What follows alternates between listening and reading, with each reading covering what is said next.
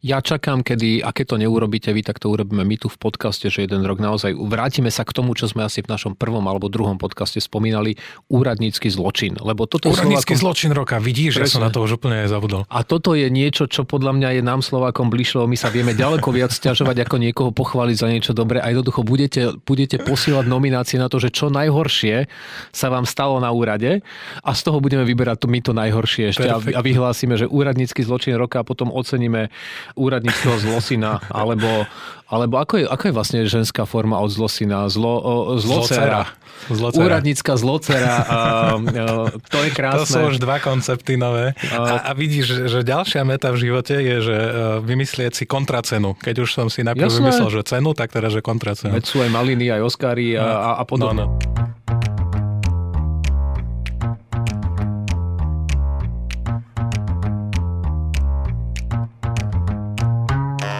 Počúvate podcast Aj na to. Moje meno je Mišo Adam, oproti mne sedí Peter Bátor. Peter, ahoj. Dobrý deň všetkým.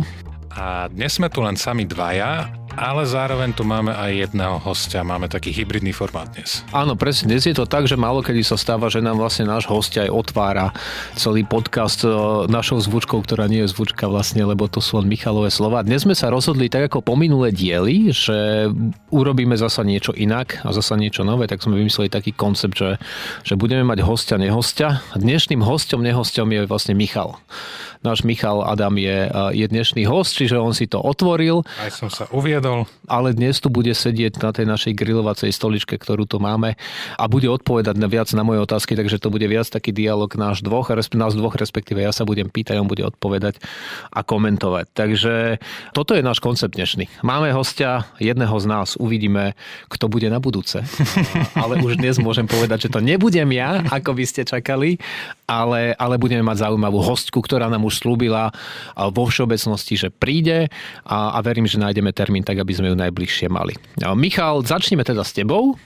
Ty robíš tu na delegácii tému Ukrajiny, Ruska, ale zároveň robíš aj kontakt s médiami, robíš sociálne siete, tlačového tajomníka, prezentácie, píšeš vystúpenia. Vlastne máš toho veľmi veľa. Ako to stíhaš? Čo ja viem, no prvý rok som mal pocit, že to absolútne nestíham. A, a Ale to že... si mal len polovicu z tej agendy, čo teraz? No a to som mal len polovicu z tej agendy a že tú prácu chytám za chvost. A... Teraz ju chytáš za čo? Teraz ideme tak spolu, kráčame, vieš, ruka v ruke. Už ju máš podľa mňa tak pevne zapače si chytať. No? Áno, áno, áno, tak nejak. A našiel som si v tom nejaký systém, našiel som si, pochopil som, že ako si viem tú prácu lepšie rozložiť, no a nejako to ide, ale tak sú samozrejme dní a niekedy aj týždne, kedy je to, sám to veľmi dobre poznáš, kedy, kedy sami dvaja poslední odchádzame z práce o, ja neviem, o, o 8 alebo niekedy aj neskôr. No ale tak niekedy sú tie obdobia intenzívnejšie, niekedy sú menej intenzívne.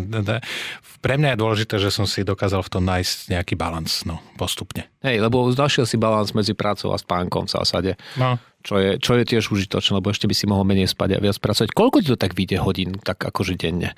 Keď počítaš aj to, že čo robíš doma. Tak aby, aby sme trošku aj ukázali, že úradník vie robiť aj viac ako teda tie 4 hodiny a, a obed. No vravím, záleží od obdobia, ale keď je to obdobie také vypetejšie, tak sa to šplhá niekde až možno k tým 12 tak štandardne je to okolo tých, ja neviem, 10, no a keď, keď je lepší deň, tak možno aj 8. To je dô, aj dôvod na oslovu, keď človek odíde o, o 5. alebo o 6. z práce. Vidím, že máme rezervy, dobre vedieť, využijeme. Ale ty máš za sebou, budeme sa dnes viac rozprávať aj trošku o úradničine, budeme mm-hmm. sa rozprávať o tvojej predchádzajúcej práci, budeme sa rozprávať o tom vlastne, že čo to, čo to pre teba tu znamená pracovať v tejto našej krásnej budove zavretý medzi štyrmi stenami veľakrát. Ale, ale začneme trošku s tou históriou. Ty si vlastne na tvoj vek, môžeme prezradiť, koľko máš rokov? 30. Teraz som nedávno oslavil 30 rokov a už sa to ukazuje. Všetci ma predtým varovali, ja som sa im smial a teraz som si po roku zacvičil a hneď ma z toho boli noha tak, že som sem dokrýval do štúdia. To je správny, e, správny znak toho, že veľa úradničíš, lebo potom máš e, zdravotné problémy z dlhého sedenia. Ty si, ty si vo svojom vlastne mladom veku máš za sebou pomerne pomerne dosť takých zaujímavých vecí, ktoré podľa mňa nie sú úplne bežné. Ty si robil pre bývalého prezidenta Kisku, robil si aj pre súčasnú pani prezidentku Čaputovú, dnes si v NATO práve keď je vojna a dostaneme sa k tým skúsenostiam, ale povedz, že ako veľmi to je iné teraz, že vieš, že zažil si si aj prácu v takej, aby som povedal, že štandardný uh-huh. mierový čas a dnes uh-huh. robíš prácu vo vojne vlastne a robíš bezpečnosť, robíš tie veci, ktoré, ktoré dnes stále naplňajú prvé a niekedy druhé a niekedy šieste stránky novín. Že aké to je? Aký, aký je ten veľký rozdiel? Tá práca pre prezidenta a prezidentku bola taká, taká pomalšia, niekedy je taká intelektuálnejšia. Človek si mohol proste sadnúť, porozmýšľať nad tým, že čo dať do nejakého prejavu, čo dať do nejakého vystúpenia a celkovo mať taký akože e, vzťah s tou prácou menej dynamický, e, by som povedal. A... Že viac premýšľaš, že si mal viac času viacej dúmať čas, nad vecami, áno, hej? viacej taký hlbavejší, premýšľavejší ten vzťah bol a odkedy som prišiel do NATO, tak som zistil, že ten luxus sadnúť si, vyložiť si nohy a zamyslieť sa a skúšať si, že aká myšlienka funguje, nefunguje, že tu nemám, že tu to tempo je úplne iné. Takže to je ten prvý rozdiel, že v tom tempe práce. Ale bol som na to akože pripravený a čakal som to. Nečakal som, že to bude až tak, ale zároveň je to akože veľmi zaujímavé si vyskúšať aj takýto typ práce, keď beháš z meetingu na meeting, z, z rokovania na rokovanie a pomedzi to musíš napísať, ja neviem, napísať vystúpenie tebe, alebo ministrovi, alebo, alebo komukoľvek inému a do toho milión ďalších vecí, ale to, čo si povedal, túto druhú vec, že, že je vojna, tak to je, to je podľa mňa, že ten zaujímavejší rozmer toho, lebo je tej práce viac, ale je tá práca ešte viac ako keby podkutá takým hlbším zmyslom. Nie, že by predtým nebola, samozrejme, že ja aj pre, pre prezidenta, aj pre prezidentku som robil najmä preto, že som sa ako hodnotovo s nimi stotožňoval a to ako mali nejakú víziu pre tú krajinu, tak chcel som im ju pomôcť naplňať. Ale toto je predsa len niečo iné. Tu, tu naozaj, že ja som to už hovoril niekde inde, že tu sa láme história že toto, cez koleno. Cez, no niekedy aj cez koleno. A že toto je naozaj obdobie, kedy sa možno budeme o pár niekoľko rokov pozerať späť a budeme si hovoriť, že čo som robil, kde som bol a ja môžem povedať, že ja som bol pri tom. Ja som bol v NATO, ja som mal každý deň na stole mm, proste, že čo sa na Ukrajine deje, čo, čo plánuje Rusko a, a rozmýšľal nad tým, že ako, ako tej Ukrajine pomôcť a ako pomôcť aj Slovensku, aby, aby v tejto zhoršenej situácii bolo, bolo bezpečnejšie. Poďme trošku, ja som vravel, že budeme, budeme mať dnes aj trošku úradnícky náš, uh-huh. náš podcast. On je vlastne takmer vždy úradnícky, len, len je, je aj veľa o bezpečnosti, ale je aj o tom, čo, čo pre štát robíme, čo, robí, čo robíme ako štát a vlastne je to istá časť a veľmi dôležitá tomu, čo my pozitívne hovoríme, tá naša úradničina. Ty si kedy vstúpil medzi úradníkov? No, to bol márec 2017, myslím. Vtedy som nastúpil do kancelárie prezidenta. Čo už 6 rokov pre tých, čo vedia počítať. No, presne tak. To už nie, to si, to si taký, že stredne mladý úradník. Sú, sú nejaké akože kategórie, že no, mladý jasne, úradník, stredne mladý úradník, potom ty, je stredne starý úradník. Ty, ty si stredne starší, a potom je, si... potom je výrazne prestarlý úradník. Dobre. A, takže uvidíš, kam sa posun. Dá sa preskakovať medzi kategóriami. Okay. A, aj 30 ročník sme už videli výrazne prestarlými úradníkmi, ktorí už majú, ktorí už dosiahli horizont. a, a naopak naopak. A... Takže prečo si vstúpil medzi úradníkov? Akože čo ťa, k tomu, čo ťa k tomu viedlo? Že, vieš, ako mladý človek máš veľa možností, môžeš ísť robiť vlastne čo len chceš. Prečo si si vybral uh, jednu z tých horšie platených prác a, a nešiel si za niečím naozaj, že možno, že dynamickým, zaujímavým? Tam je viacej dôvodov na to. Jeden je, že študoval som medzinárodné vzťahy, takže... Ja som taký úradník trošku s medzinárodným to, to, to je, Áno, presne tak, to je medzinárodný rozmer úradničný. Ale ako to, to, to samotné ťa nepredurčí k tomu, hej, že to, to, to, s, to, s takou školou môžeš ísť e, robiť veľa rôznych vecí, nemusí to byť nutne, že úradničina na nejakom slovenskom úrade. Ale dôležitejšia vec bola, že ja už dlho predtým som bol v takej komunite ľudí, pre ktorých, že proste práca na tom, aby sme sa na Slovensku mali lepšie, že bola veľmi dôležitá, vnímali to ako svoje poslanie. A, a je, to najmä skup, je to najmä komunita, ktorá vznikla okolo Slovenskej debatnej asociácie, Takže si debatoval, keď si bol mladší? Ja som dlho ako hlavnú vrstvu svojej identity vnímal ako identitu debatéra. Že mňa keď sa niekto spýtal, keď som mal 17 rokov, že a čo si ty, aby som povedal, že debatér. Ale tá, treba povedať pre tých, ktorí to nepoznajú, že debatovanie to nie je len také, že dáme si kavičku, sadneme si do kaviarne a rozoberáme problémy sveta. Hej? Alebo si založíme podcast. Hej, alebo by sme založíme. mohli tu debatovať medzi sebou. A sa Čiže čo je to? Akože skús iba jednou vetou, že čo je tá debata? Čo je debatér? Debatér a, a debata to je um, systematická činnosť, ktorá ťa učí kritickému mysleniu. A Slovenská debatná asociácia je vlastne jediná organizácia na Slovensku, ktorá sa tomu systematicky venuje, ktorá mladých ľudí takýmto spôsobom vzdeláva.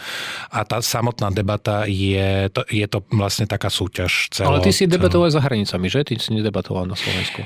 Hej, lebo ono to je tá taká debata, ona vychádza z nejakej možno britskej tradície a, a je to vlastne, e, postupne sa to rozšírilo do celého sveta a dnes sa organizujú, že rôzne európske svetové súťaže a ja som mal to šťastie, že som bol na majstrovstvách sveta reprezentovať Slovensko. Vyhral si? V Katare v roku 2010 a vyhrať som bohužiaľ nevyhral. Ale ono to nie je o mne, lebo to je tímová súťaž, takže správna otázka bola, či sme vyhrali. Nie, nevyhrali sme, ale boli získali, blízko. Ale získali sme veľa nových kamarátov. No, a, to, a to je dôležité. Proste, a to sa. Dôležité je, že sú sympatie. Lebo cez sympatie potom ide všetko. Takže, takže si vral, že vlastne ty sa už takýchto kruhoch po, pohyboval. A ty si teda, akože, vieš, ale čo, ako sa človek dostane k tomu? Ty si začal vlastne aj pomerne nezvykle, tvoja prvá práca bola v kancelárii prezidenta. Uh-huh. To sa ako človeku stane? Ono to súvisí uh, opäť aj so školou, aj s tou debatou. V škole som akože tlačia na vás, ale ako nie je to len to, že by nás tlačili. Ja sám som si chcel ísť vyskúšať nejaké stáže. Na mňa tlačili a nepomáhalo. Napríklad, no, napríklad. Nie, nie, niektoré sú, niektorí sú stratené prípady. To si teda. ako myslel? E, nie, ak konkrétne, to si môžeme potom vysvetliť neskôr. Si to si povieme. Dobre, to si to si povieme po, po tom, čo vypneme mikrofóny. Ale e, no nie, že proste je, ke, keď študuješ takéto veci, aké študuješ, tak je úplne prirodzená súčasť toho, že si chceš to vyskúšať aj v praxi, tak hľadáš možnosti a stáže. A ja som mal to šťastie, že som mohol ísť na stáž do kancelárie prezidenta. Tam som spoznal teba. Aj mňa, nielen mňa. A, Dokonca, teba, a neprišiel si na stáž ku mne, to treba tiež povedať. To, my sme sa len tak ako, že na dva týždne ma k tebe odložili, lebo bol som na odbore vnútornej politiky, ale keďže som študoval medzinárodné vzťahy a zahraničnú politiku, tak vtedajšiemu riaditeľovi Palovi Sibilovi prišlo rozumné, že by som šiel sa pozrieť aj na odbor zahraničnej politiky. No a tam sme sa spoznali my dvaja. No a rest is history. No. A akože keď, keď som školu dokončil, tak viem, že od teba som dostal echo. Otvára sa pozícia v kancelárii prezidenta, prihlás sa a uvidíš, aké to bude, ale tu musím povedať, že to nebola žiadna protekcia, že Peter mi povedal, aha, tu je miesto a máš to isté. Ja som inak to... toto povedal asi ďalším deviatim ľuďom, no. tu sme dali ešte ďalšie, ďalšie výzvy, takže nakoniec sme z asi 40 kandidátov vyselektovali 12, ktorí potom prešli naozaj pomerne ťažkým no, pol, výberovým pol roka konaním. Trvalo to výberové konanie, akože to, to som, nečakal som, že keď som sa na to hlásil, že takto to bude, no ale tak um, nakoniec to dobre dopadlo. Tak, tak. A ty si teda sa takto stal úradníkom, ale mám pocit, že sa ti to zdálo málo, lebo lebo ty si šiel ďalej s tou úradničinou a myslím, a, ne, a možno ma oprav ma, ak si pri tom nebol, ale ty si jeden zo spoluzakladateľov aj Združenia úradníkov dobrej vôle, alebo ako sa... Klubu. Klub, no, združenie, klub, vieš, mysl. ale máš pravdu, volajme veci pravým menom. Klubu úradníkov dobrej vôle, ktorý vlastne združuje uh, úradníkov, ktorí to myslia so štátom dobre a hlavne s tou, s tou verejnou službou, v tom, ona je štátna podľa zákona, ale aj verejná že čo ťa k tomuto viedlo? Ja, ja chápem, že si bol mladý, plný ideálov, asi si mal pocit, že sa dá urobiť že veľa vecí lepšie, ako sa akurát dejú, ale daj nám dvomi vetami, že, že preč, pre, prečo ešte je takáto aktivita? Malo roboty si mal? No, Ty dávaš mi pomerne obmedzený priestor na e, vysvetlenie, že to ja komplexnejších vecí. Predtým si mi povedal, že jednou vetou, tak som dal asi štyri. Teraz si mi povedal, že dvoma vetami, tak dám osem. Postriháme. A, alebo, alebo to postriháme na dve vety. Nebol som, že úplne spoluzakladateľom, alebo respektíve, ja, ja som vedel, že sa to deje, ale ja som vtedy, keď to vznikalo klubu Radníko Dobrej vole, som vtedy ešte bol na škole, ale moja veľmi dobrá kamarátka, naša bývalá kolegyňa spoločná Zuzka Vargova, ktorá to vtedy zakladala vo svojej obývačke asi s 8 ďalšími ľuďmi, si povedala, že Však pre ten štát asi pracujú aj nejakí akože mladí, šikovní, motivovaní ľudia, že to nemusí byť ten stereotyp úradníka, ktorý je, že nevrlý, e, starý a chce ísť o tretej domov našla niekoľko takých ľudí a povedali si, že však skús, skúsia z toho niečo, niečo zmysluplné vyrobiť. Ja som to tak jedným očkom sledoval, no a samozrejme, že keď som potom nastúpil do kancelárie prezidenta, tak hneď som sa k tomu pridal. Takže bol som niekde v tých začiatkoch. Hej. No a ty si to veľmi pekne povedal, že celý ten zmysel je toho, že to je združenie ľudí, e, ktorí to myslia so štátom vážne, myslia to dobre a, a, a majú nejakú vnútornú motiváciu posúvať tú krajinu dopredu. A darí sa to? Uh, ale hej, lebo keď som hovoril, že to prvé stretnutie u Zuzky v obývačke bolo o 8 ľuďoch, tak postupne sme zistili, že nás je 100, 200, 500, dnes je nás 1500 to už je celkom slušné číslo a zistili sme, že vieme si pre seba, že vieme akože navzájom poprepájať zaujímavých ľudí, ktorí potom robia zaujímavú prácu, ktorí, ktorí nachytajú kontakty, ktoré sú pre nich užitočné.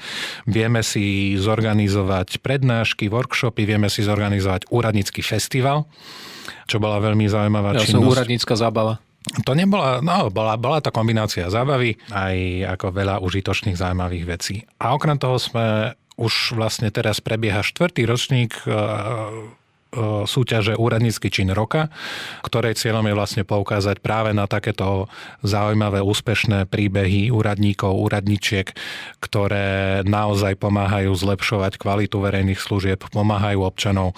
A vlastne práve v týchto dňoch sa ukončili nominácie e, na štvrtý ročník a myslím, že niekedy v júni bude vyhlásenie. Ja čakám, kedy, a keď to neurobíte vy, tak to urobíme my tu v podcaste, že jeden rok naozaj vrátime sa k tomu, čo sme asi v našom prvom alebo druhom podcaste spomínali nazvali úradnícky zločin. Lebo toto úradnícky Slovákom... zločin roka, vidíš, že som na to už úplne zabudol. A toto je niečo, čo podľa mňa je nám Slovákom bližšie, my sa vieme ďaleko viac stiažovať, ako niekoho pochváliť za niečo dobré a jednoducho budete, budete posielať nominácie na to, že čo najhoršie sa vám stalo na úrade a z toho budeme vyberať to my to najhoršie ešte a, a vyhlásime, že úradnícky zločin roka a potom oceníme úradníckého zlosina alebo alebo ako je, ako je vlastne ženská forma od zlosina? Zlo, zlocera. Zlocera. Úradnícka zlocera. A, a, to je krásne. To sú už dva koncepty nové. A, a vidíš, že ďalšia meta v živote je, že e, vymyslieť si kontracenu. Keď už som si najprv Jasné. vymyslel, že cenu, tak teraz, že kontracenu. Veď sú aj maliny, aj Oscary a, a, a podobne. No, no, no. Takže, toto, takže toto bude. Nie, ale toto je... A chceli sme Chceli sme aj takto možno, možno priblížiť, že, že práca úradníka je jednak v úrade, ale že môže to byť aj niečo komplet iné. Veľa ľudí dnes úradníkov už robí dobročinnú činnosť, snaží sa zlepšovať vlastný úrad, ale robí aj kopec akože ďalších projektov, že, že nie je to len to sedenie v kancelárii a potom, uh, ja ešte potom keď, zábava. Ešte keď jednu vetu k tomu môžem, to celé má taký akože širší rozmer, uh, že spoločenský, že to, ako sa budeme mať v tejto krajine dobre, záleží od toho, že ako dobre budeme vedieť nastavovať a vykonávať nejaké verejné politiky. To znamená, že aké zákony budeme príjmať, ako dobre budú napísané a ako ich budeme vedieť zavádzať do praxe a dodržiavať. No a v tomto celom procese zohrávajú úlohu, že dve kľúčové skupiny ľudí a to sú politici a úradníci. A že tak, ako by sme mali mať tie najvyššie nároky na politikov, Mali by sme chcieť mať v úrade najlepších politikov a političky, tak by sme mali chcieť mať aj najlepších úradníkov a úradničky. A ja som našiel tomuto koncept, ako toto spojiť do jedného. No daj. Najvyššia forma úradníctva v štáte je podľa mňa volená úradnícka vláda. Takže toto je niečo, na čom budeme... Alebo úradnícka budeme... strana. Nie, úradnícka vláda, volená úradnícka vláda, to sa mi páči aj, aj ústavne aj štátoprávne. Toto je koncept, ktorý, ktorý je nám úradníkom blízky, lebo nedáva to zmysel, len my z toho nájdeme cestu von. No. Takže to, toto to bude vidíš, ďal, ďalší príklad inovatívneho e, prístupu e, k problémom v štátnej správe. Takže uvidíme. Už e, na tomto popracujeme do budúcna, vrátime sa k tomu konceptu. Máte sa na čo tešiť, vízia pre Slovensko prichádza keďže sa snažíme vždy v tomto našom podcaste byť aj trošku obsahový k tomu, čo robíme a, a využívam tú príležitosť, ty už si veľakrát zdieľal svoje názory, aj, aj niektoré skúsenosti, ale stále máme tu vlastne zástupcu, čo sme nepovedali, máme, že mileniála, ktorý, ktorý má iný pohľad na veci a ktorý vlastne vyrasta v inom, v inom čase, ako, uh-huh. ako napríklad ja.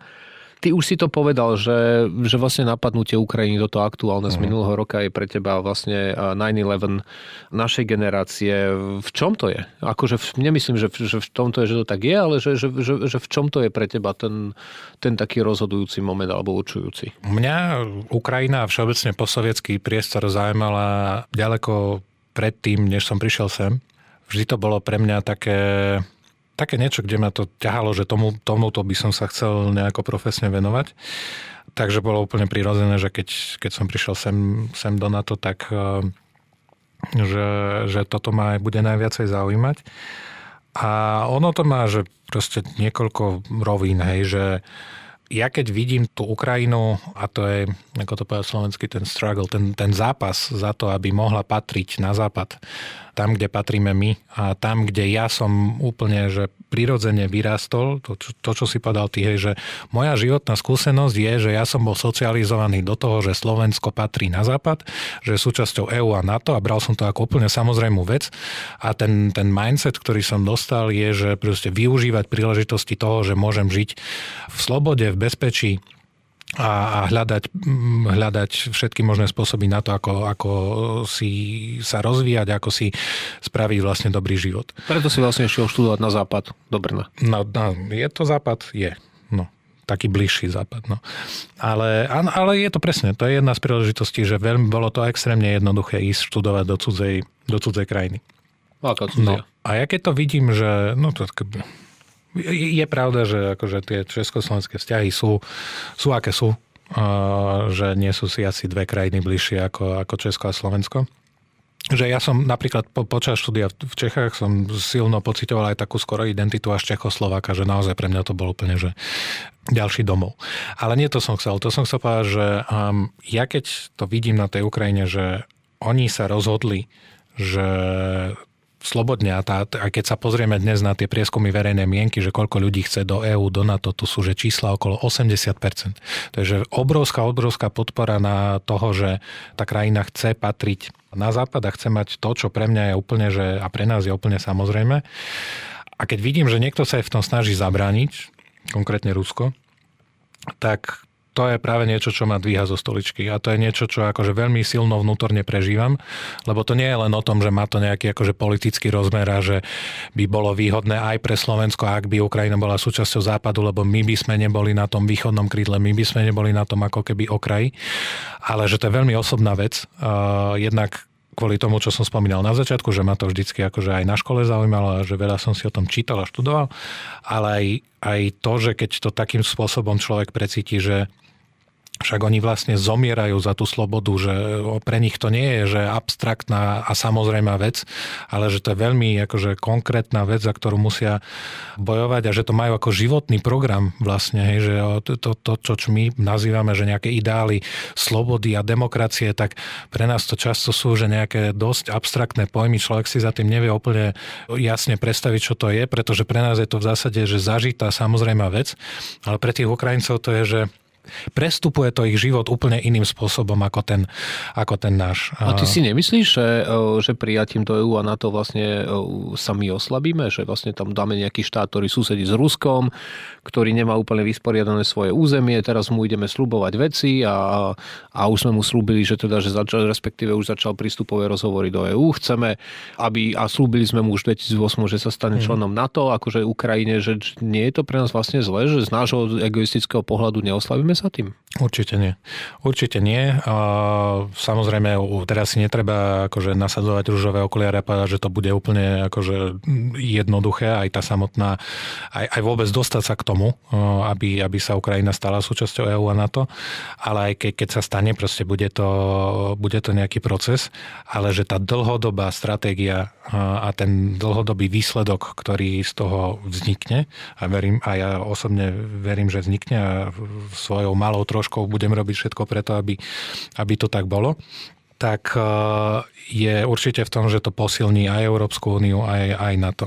Proste budeme mať obrovskú krajinu s obrovským potenciálom, s veľmi šikovnými ľuďmi. Ukrajina má, že cez 40 miliónov ľudí, ako som vravel, 80% z nich je proste orientovaných e, alebo zdieľa také hodnoty, aké máme my tak je to, že obrovský potenciál aj pre, aj pre konkrétne pre Slovensko, aj pre celú Európu, ale aj pre NATO. Keď sa bavíme o NATO a o bezpečnosti a o budovaní nejakej novej, to čo my nazývame bezpečnostnej architektúry, ktorú nám Rusko teraz zničilo, tak skúsme si predstaviť situáciu, že keď vojna skončí, Ukrajina vyhrá, oslobodí svoje územia, čo je ten ideálny scenár, ktorý verím sa, že, že, že sa postupne naplní, tak budeme tu mať krajinu, ktorá má že neoceniteľnú skúsenosť s bojou s Ruskom, bude dokonale rozumieť tej ruskej vojenskej stratégii, ruskej vojenskej mentalite a to Rusko, akože nie, tiež si akože nenasadzujeme rúžové okuliare, že keď skončí vojna, tak budeme si môcť nejak obnoviť vzťahy s Ruskom a budovať nejaké akože partnerstvo s nimi. A veľmi pravdepodobne to bude veľmi nepriateľský naďalej naladená krajina voči nám.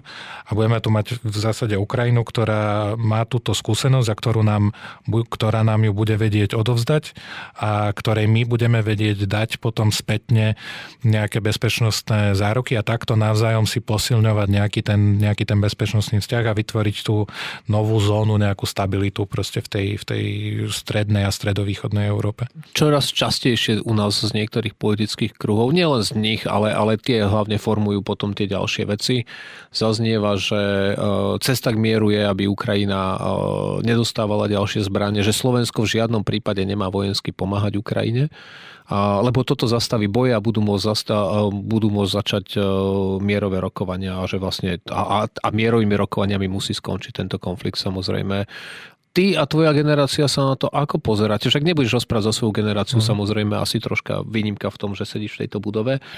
Ale tvoj názor na to je aký? A myslím, že sme to už aj viackrát spomínali v tomto podcaste, alebo aj hostia, ktorých sme mali.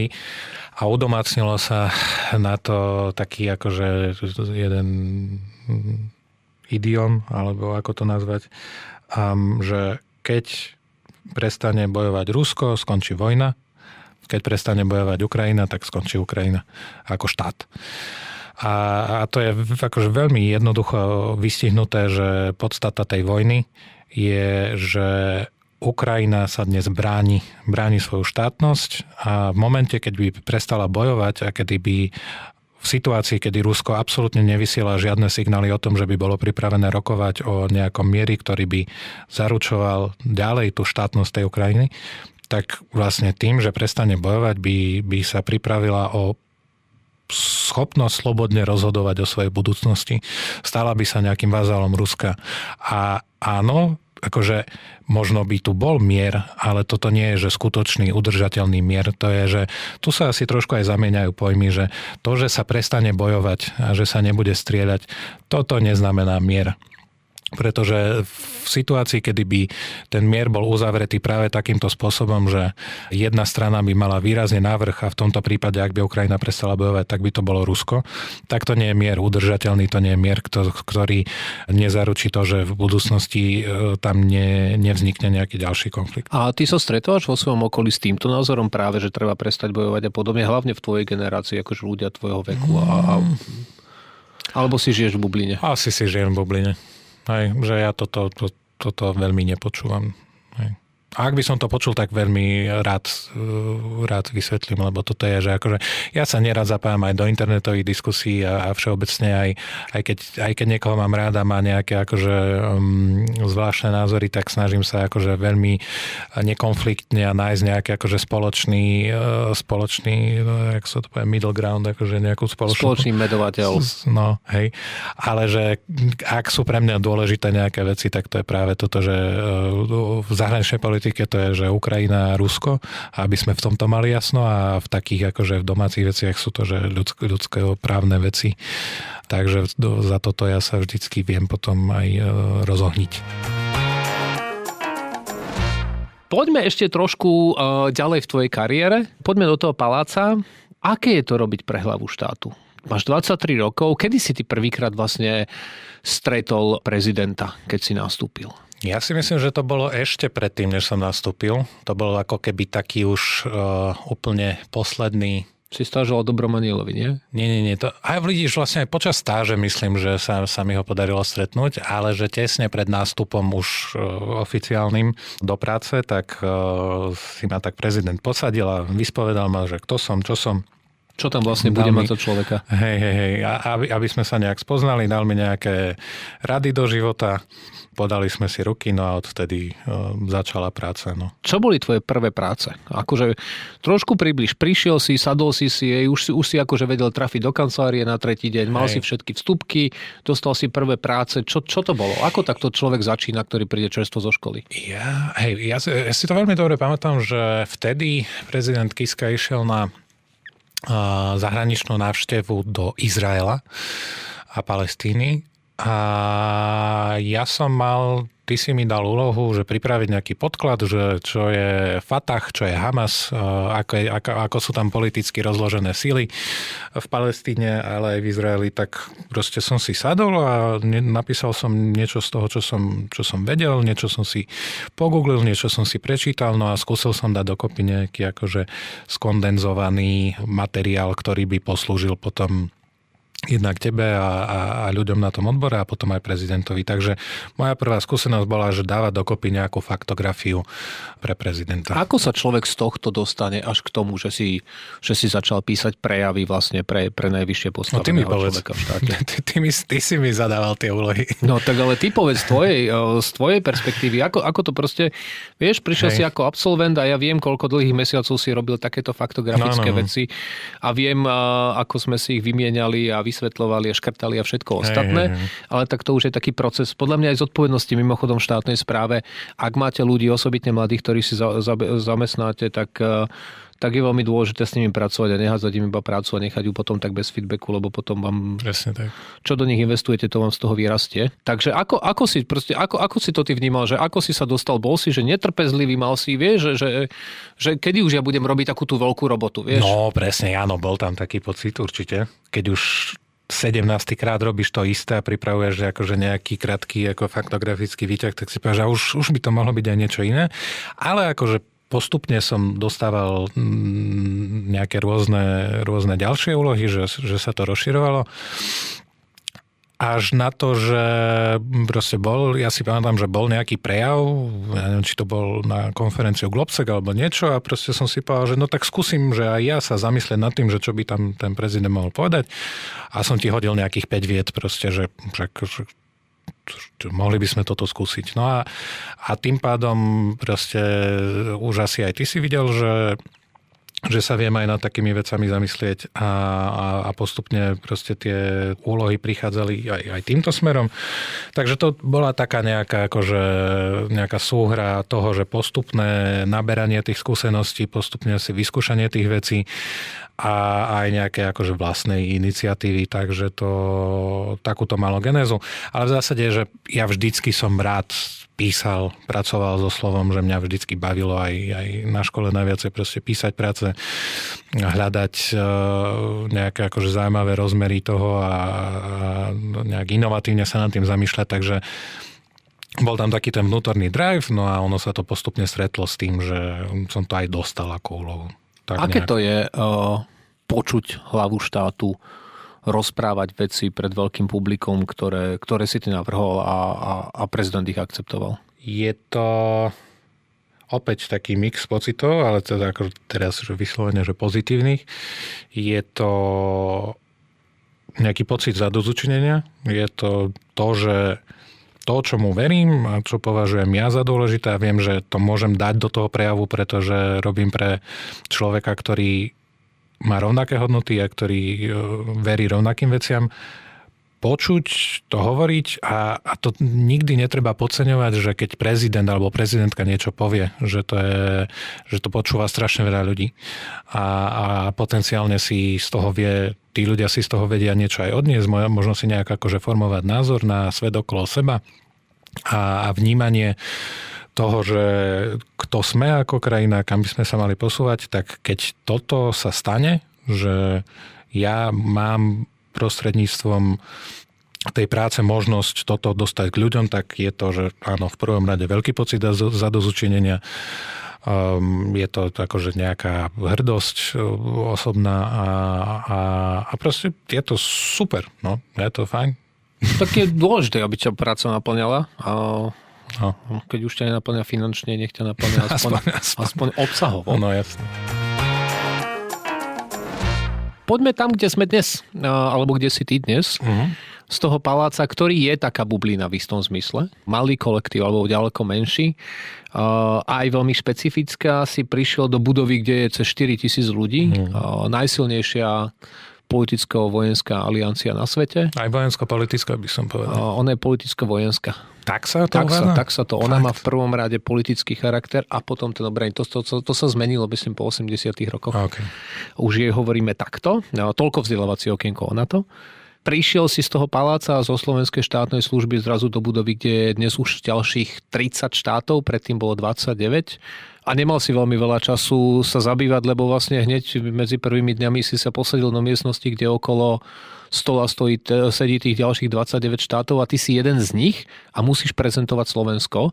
Aké boli prvé dni? Aké to bolo, že sadnúť si, vidieť v zásade ešte každý alebo mnohí majú za sebou ešte nejakého človeka, čiže v tej miestnosti máš tak závisí od toho, ale niekde okolo tých 60 ľudí minimálne, ktorí samozrejme mnohí sú skúsení, vysoko postavení úradníci v NATO, takisto, že aké to je? Sadneš si a teraz vieš, že asi sa bude musieť prihlásiť, asi bude musieť niečo povedať.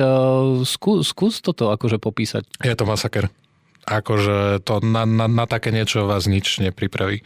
Obzvlášť nie, ak Vaša predošlá práca spočívala najmä v tom, že niekde sedíte, ako si ty hovoril, v bubline, zavretý v kancelárii a niečo, niečo píšete a zrazu ste, že v interakcii nie že s 20 ďalš, 29 ďalšími ľuďmi, ale s 29 ďalšími štátmi.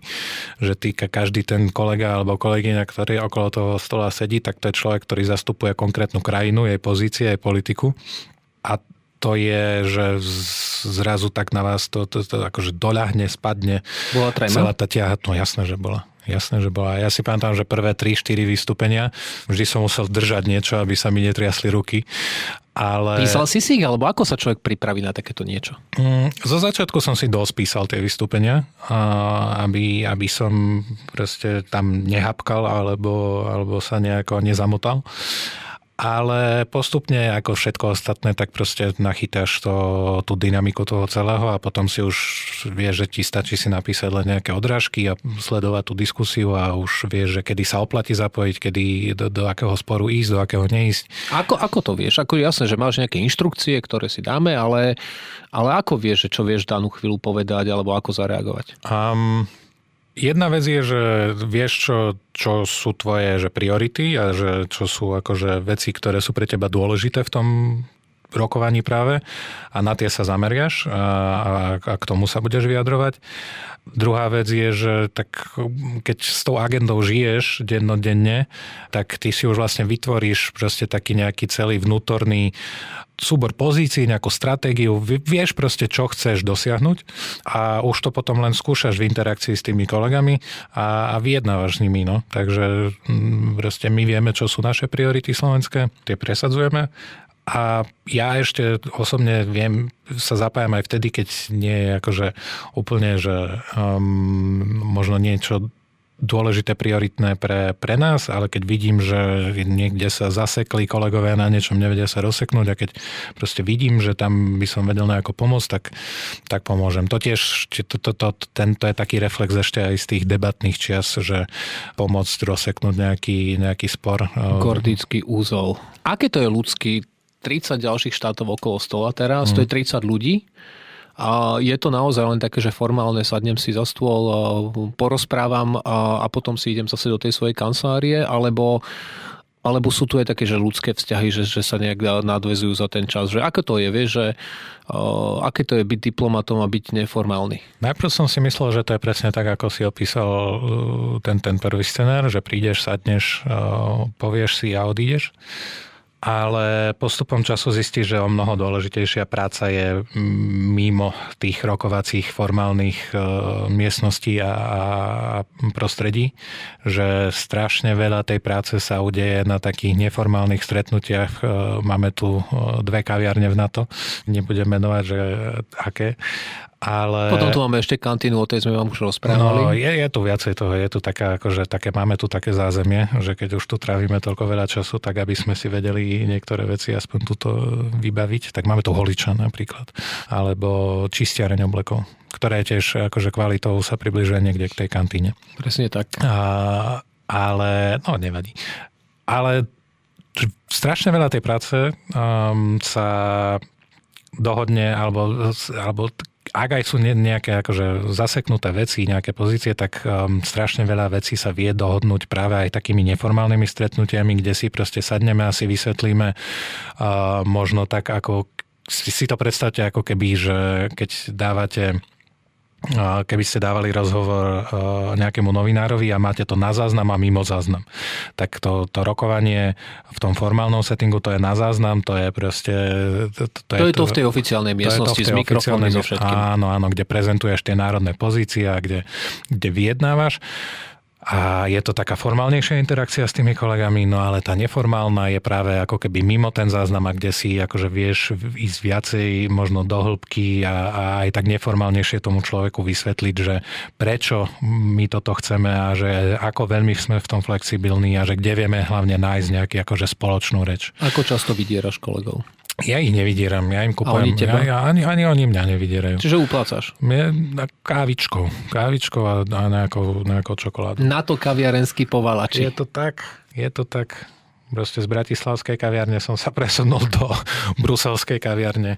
Do NATO kaviarne, lebo Brusel nie je len tak, vieš, Brusel je veľký, NATO je jedno. A posledná otázka možno k tomu tvojmu bruselskému pôsobeniu je mladý človek a Brusel. Teda akože je jasné, že veľkú časť tvojho života stráviš tu v, v, tejto, v tejto budove, ale predsa len máš nejaký život aj mimo. Ako, ako, ako to presťahovanie takéhoto úradníka z jednej bubliny slovenskej štátnej správy do tej druhej bubliny naťackého, sme tu bublinou, sme tu naozaj mm. všetci zavretí každý deň, celý deň. Aký to má, že ako, ako žije slovenský mladý diplomat v Bruseli, uh, aký to má dopad na tvojich blízkych, zvieratá a všetko ostatné, čo, čo máš za sebou? No, tak je to do istej miery tak, ako, ako si to zariadiš, ako si to spravíš. Ale do veľkej miery sú to aj akože nejaké akože externé faktory. Nebolo to ľahké, obzvlášť ten prvý rok a tá klimatizácia. A obzvlášť preto, že my so ženou máme takého um, um, najkrajšieho, najúžasnejšieho, ale aj dosť problematického psíka z útulku pre ktorú to presťahovanie sa bolo, že najťažšie. Ona a... nemá rada tá Fenka bezpečnostnú politiku, tak sa nemôže doma o práci rozprávať. Ona práve, že má rada bezpečnosť, ale ona si ju spája s tým, že musí byť s nami dvoma, alebo minimálne s jedným, tak dlho nás nepúšťala z domu napríklad, alebo... Zamykala. Áno, presne. Alebo keď, keď aj sme boli niekde vonku a niekto sa k nám priblížil, tak e, cítila potrebu nás ochrániť, tak my sa aj snažíme postupne vysvetľovať, že my, že, že sme jej veľmi vďační za to, že nás chce takto chrániť, ale že to až tak úplne nepotrebujeme a že, že vie byť jej dobré aj doma samej, tak našli sme si už nejaký režim, kedy, kedy ju proste vieme aj nechať doma, aj, aj mať normálny život. No a ten normálny život, no čo je na Bruseli super, je, že tu je akože obrovská, obrovská kultúrna ponuka. Že tu naozaj každý deň sa niečo deje a mne to dosť pripomína mne to dosť pripomína Brno, v ktorom som strávil 5 rokov, študoval, kde je veľmi silná taká práve mm, kultúrna scéna, také kultúrne podhubie zo spodu. Že... No ešte by bolo podhubie z vrchu teda. To tak je to podhubie z vrchu, alebo no, podhubie z vrchu, no to je tiež dobrý nový koncept. Ale, Názov kapely. Ale vie, že tá kultúra môže, akože, že tá kultúrna e, produkcia môže vznikať zo spodu a to je, keď sa ľudia organizujú sami proste v nejakých kolektívoch a v nejakej, na takej nejakej undergroundovejšej úrovni a môže byť z vrchu, hej, že proste to sú akože etablované kultúrne inštitúcie typu, že divadla, koncertné sály a kadečo iné.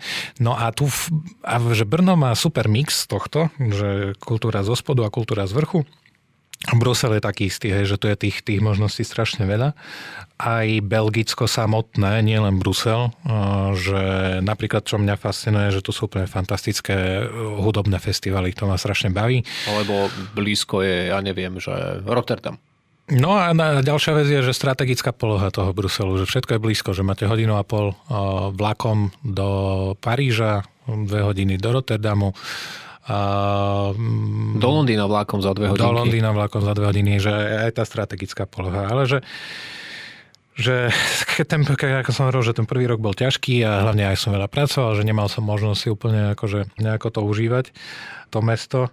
Tak e, postupne sa to, sa to mení a zistujem, že sú tu že, že super zaujímavá kultúrna ponuka. A čo mňa najviac osobne prekvapilo sú, že ľudia, že mladí Belgičania sú že veľmi srdeční a dobrí ľudia, že našiel som si tu fakt veľa, veľa dobrých kamarátov, s ktorými vieš nadviazať, že také veľmi osobné, blízke vzťahy, že veľmi rýchlo že spoznáš sa s niekým a žiaden teraz nejaký akože small talk, trápny, zbližovanie sa, neviem čo, ale že veľmi často sa mi stalo, že mal som pocit, že toho človeka ako keby som poznal roky a vybudoval si to vďaka tomu, že veľmi dobré kamarátstva. Hej, ale, ale, ale vlastne to, čo hovoríš, keď ja to tak zo všeobecním a, a možno aj z vlastnej skúsenosti a iných kolegov je, že každý, kto si myslí, že je taká tá idylická práca, že však idem robiť do zahraničia perfektné, všetko bude lepšie, Takže to nie je veľakrát úplne až také jednoduché. No, Nová práca, nie, nové nie. prostredie, byť, starať sa vlastne o mnohé veci sám, že to vie byť celkom zaujímavé. Ale je, je pravda tiež to, že, že aj ten život v zahraničí je taký, aký si ho človek spraví. Či je otvorený tomu, že, že sa ide zžiť aj s tou lokálnou kultúrou, alebo či sa viac naviaže na prácu a bude sedieť potom po večeroch doma, tak je to každého voľba a, a, a a je práca, ktorá človeka baví, aj prostredia je taká, kde trpí, ale veľakrát aj kvôli tomu, že že jednoducho si to sám takto zvolí a že nie je až úplne otvorený.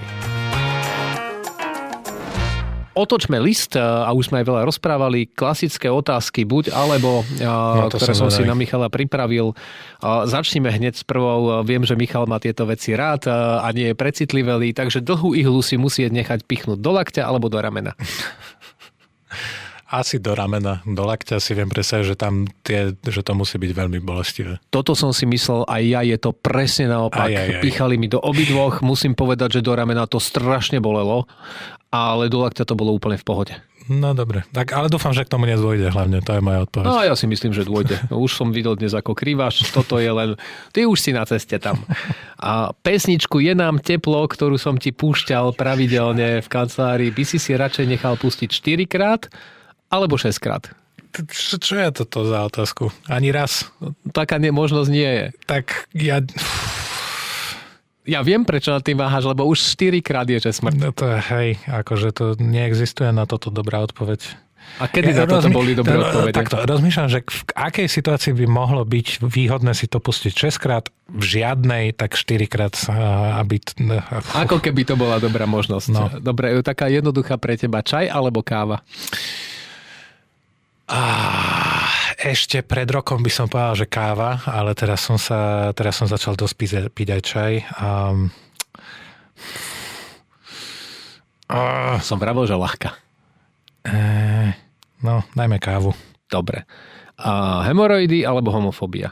Wow. To, wow. Um, tak um, hm, dobrú ponuku máte, pane. Uh, ja, keď môžem rád, ponúknem. Uh, hemoroidy. Des, Desmod bola niekedy, keď som bol malý a ešte som nevedel, ako funguje smet, tak Desmod bola moja obľúbená kapela. Áno, len potom nahrali s uh, so slávnym uh, ruským vojenským orchestrom uh, turné okrem, o, tak, okrem iného. Takže víkendová party s DJ Bobo alebo Kopitovcami? Kto sú Kopitovci? Kopitovci boli taká kapela, také odrhovačky mali, uh, to sú bratia, teraz si nespôže... Ale je to akože asi akustická hudba. Nie, nie, elektronická. Elektronická, elektronická taká, a také veľký. Toto to ti odporúčam. Priatelia, ak to nepoznáte, Kopitovcov, chodte do toho, nájdite si ich na YouTube, hoci kde. No, ja si nie som istý, či toto je práve odporúčanie, ktoré chceme dať v našom podcaste. Dám DJ Bobo, lebo to aspoň by som vedel, že čo čakať. Vidíš, Kopitovcov nepoznám, to by som zostal potom len, že no, prekvapený. Áno, no to, to si píš, toto ti pustím. A teraz dáme trošku také pracovno-cestovné. Cesta pracovná do Moskvy alebo do, do Pyongyangu? Fú, do Pyongyangu by som dal. Keby bola taká možnosť, akože toto vidieť, lebo to o tej Moskve máš aspoň nejaké presah, ale ten Pyongyang, to by som, no to by som A slúžiť na úrade by si chcel radšej v Indonézii alebo v Južnej Koreji? Mm, v Južnej Koreji. Tam mi to príde zaujímavejšie. Meškanie lietadla 3 hodiny alebo hodina čakania vo svite na autobusovej stanici. Svit má autobus. Ak, ak je má spojenú s vlakovou, tak by som si po, po, počkal vo svite na autobusovej stanici. Myslím, že nemá. nemá. Raz som tam čakal vo februári. A ty mi dávaš samé také otázky, že čo tebe sa stalo. A... Vychádzam z vlastnej skúsenosti, no, no, no. nech ti dám dilemy. Tak pff, hodinu vo svite, lebo však aspoň by som sa na Tatry pozeral. No, tak to ti držím palce, ak by, by ich bolo vidno. Uh, hejt na teba radšej od vysoko postaveného úradníka alebo druhotriedného influencera? Hmm, asi druhotriedného influencera. Prečo? Lebo je druhotriedný. Lebo si dal, že vysoko postavený úradník, to je ako keby prvotriedný úradník a druhotriedný influencer. Dobre, a posledná je taká, že spoločensko-sociálno-kultúrna. Referendum o právach matky alebo dieťaťa? Wow, neviem. Dieťaťa. Má, výborne, aspoň si na, našiel si. Ja viem, že sú to ťažké otázky. A úplne... Die, dieťa nemám, matku mám, tak uh, no, dobre. Ťažká otázka, veď eh, to nie je. A, a vlastne to bola posledná otázka, ktorú mm. som na teba mal. Máme ešte pár minút, eh, takže veľmi krátko, nie ako zvyčajne, keď sa rozhovoríš. Daj nejaký tip, daj nejaký tip na, na seriál, na knižku, na niečo kultúrne. Ja dám na knihy dve, možno tri. A skúsim to, že veľmi rýchlo povedať. Daj dve kniha, ktorá mňa vôbec pritiahla k záujmu o, o Ukrajinu a o celý ten rusko a posovietský priestor je, že Krvavé územia od amerického historika Timothyho Snydera. Polský veľvyslanec nám to dal ako darček na Vianoce všetkým veľvyslancom. A je to kniha podľa mňa, ktorú každý, kto žije v Strednej Európe, by si mal prečítať. A nie len v Strednej Európe. Akože ak to je kniha v zásade o tom, že ako územia dnešnej Ukrajiny, Bieloruska, ale aj Poľska, ako veľmi trpeli počas druhej svetovej vojny osobitne, ale už aj predtým pod stalinským terorom, potom pod nacistickým terorom. A, a to je kniha, ktorá vám úplne zmení aj pohľad na druhú svetovú vojnu ako takú, lebo si uvedomíte, že toto práve sú územia, kde sa diali tie najhoršie veci a kde zomrelo najviacej ľudí a ktoré si najviac vytrpeli. A je to zároveň vynikajúca kombinácia takej tej veľkej histórie, kde sa dozviete o tom, že tie veľké historické udalosti, ale aj také tej drobnej uh, histórie, kde sa dozviete, ako to dopadalo na konkrétnych osobných ľudí. Snyder pobehal nespočetné množstvo archívov na týchto územiach a povyťahoval také brutálne príbehy ľudí, že keď si to čítate, tak niekedy musíte tú knihu odložiť a, 15 minút popremýšľať nad tým, že aký ste rád, že žijete, kedy žijete a na mieste, na akom žijete. A to je aj jeden z dôvodov, prečo potom ja tú Ukrajinu tak obdivujem, že sa chcú tejto minulosti, minulosti zbaviť a veľmi dobre rozumiem, že prečo sa ich chcú zbaviť a prečo chcú patriť na západ. Takže Timothy Snyder, Krvavé územia. A druhá kniha?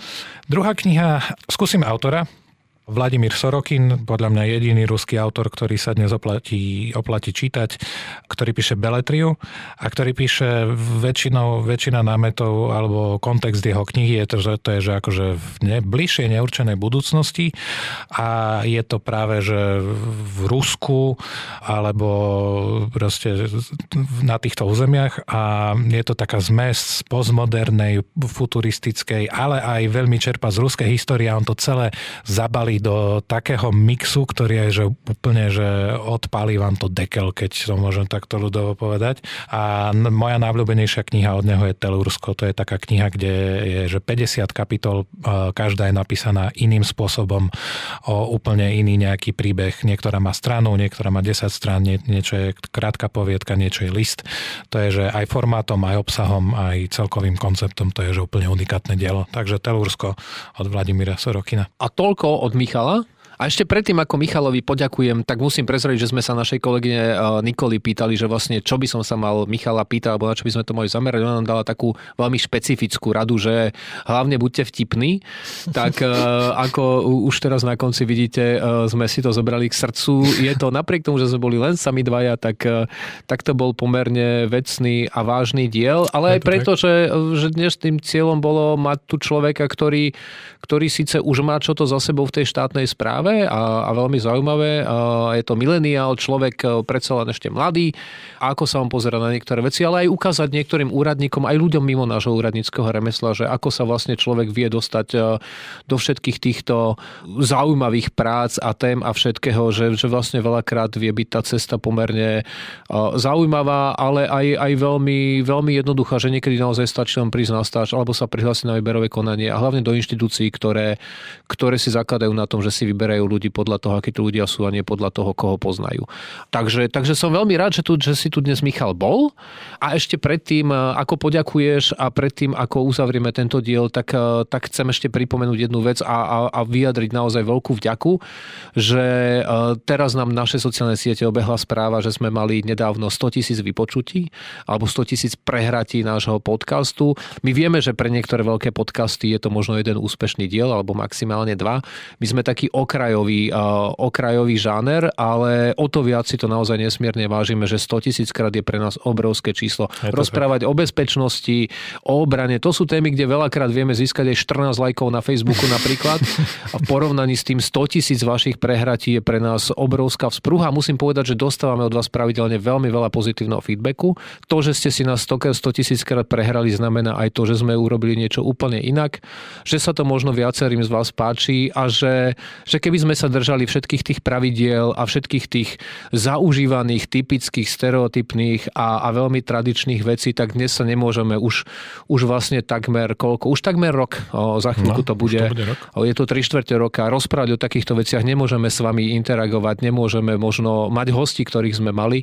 Takže sme veľmi vďační za to, že nás počúvate, lebo je to jeden z dôvodov a chceme povedať, že sme veľmi, veľmi vďační ľuďom z nášho ministerstva zahraničných vecí, ktorí vrátane najvyššieho vedenia, ktorí tomuto rozumejú, tomuto prístupu, ktorí nás podporujú, ktorí nám nielen umožňujú to robiť, ale ešte sú aj, aj fanúšikmi tohto celého a dávajú nám dobrý, dobré nápady, že ako s tým pokračovať. Takže na, na, takto som chcel uzavrieť tento dnešný diel. Dnes viac taký môj, že uh, redaktorský monolog a Michalov uh, hostovský monolog, takže dnes to boli dva monológy, možno bez zábavy, ale, ale aspoň s priblížením, že ako to vyzerá z tej druhej strany takej tej bežnej úradníckej. Môžeme to dnes nazvať, že toto bol náš úradnícky podcast dnešný. A s týmto vlastne chcem Michalovi poďakovať za to, že sa na toto nechal nahovoriť. Ďakujem, že si tu bol, lebo inak by si tu bol každopádne. Mal som to tak či tak. Ale... Takže sme si to len vymysleli. Dobre. Ja ďakujem a dúfam, že teda no, to bude niekoho aj zaujímať. A keďže ja mám o dve minúty ďalšie stretnutie, musíme utekať, takže vám všetkým želáme pekný deň. Pekný deň, dovidenia. Dovidenia.